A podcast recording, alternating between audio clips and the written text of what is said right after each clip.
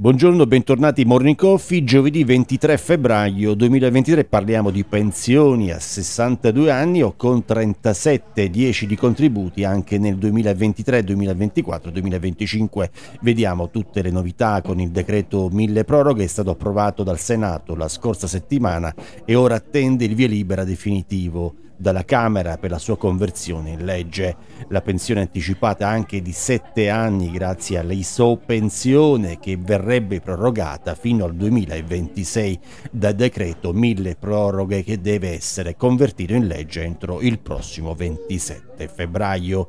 La prima proroga dell'isopensione è proprio arrivata nel 2020 con la legge di bilancio del 2021 che aveva portato lo scivo di 7 anni fino alla pensione di vecchiaia di anticipata del lavoratore dipendente fino al 2023. In prima istanza l'isopensione premetteva un'uscita anticipata dal mondo del lavoro di 4 anni che nel 2018 sono diventati poi 7.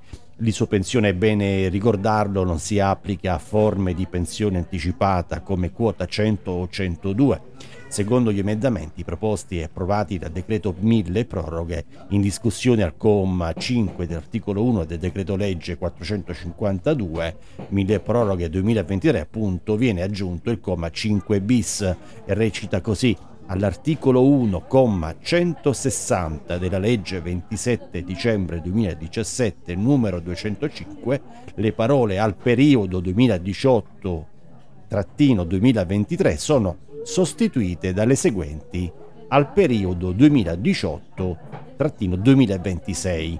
Ecco, le aziende possono chiedere per i dipendenti in esubero infatti la pensione anticipata con l'isopensione breve accordo da stipulare con le organizzazioni sindacali maggiormente rappresentative dei lavoratori a livello nazionale. E infatti è possibile andare in pensione anticipata di ben sette anni, è possibile ora per i contribuenti con lavoro dipendente grazie proprio al decreto mille proroghe. Novità sono tante interessanti per tutti coloro che hanno compiuto 62 anni, possono lasciare il mondo del lavoro. Ecco, vediamo a chi spetta questa forma di pensione anticipata. Possono accedere alla pensione anticipata con l'isopensione i lavoratori che abbiano maturato i requisiti minimi contributivi anagrafici per il diritto della pensione di vecchiaia o anticipata entro sette anni dell'accordo. Il lavoratore pertanto deve avere almeno 13 anni di contributi per la pensione di vecchiaia, ne sono necessari almeno 20.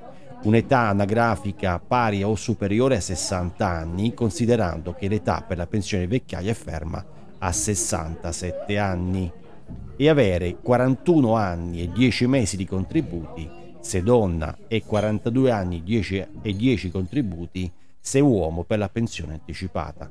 Possono stipulare l'accordo per la pensione anticipata con isopensione le aziende con almeno 15 dipendenti. E con questo è tutto, appuntamento alla prossima edizione.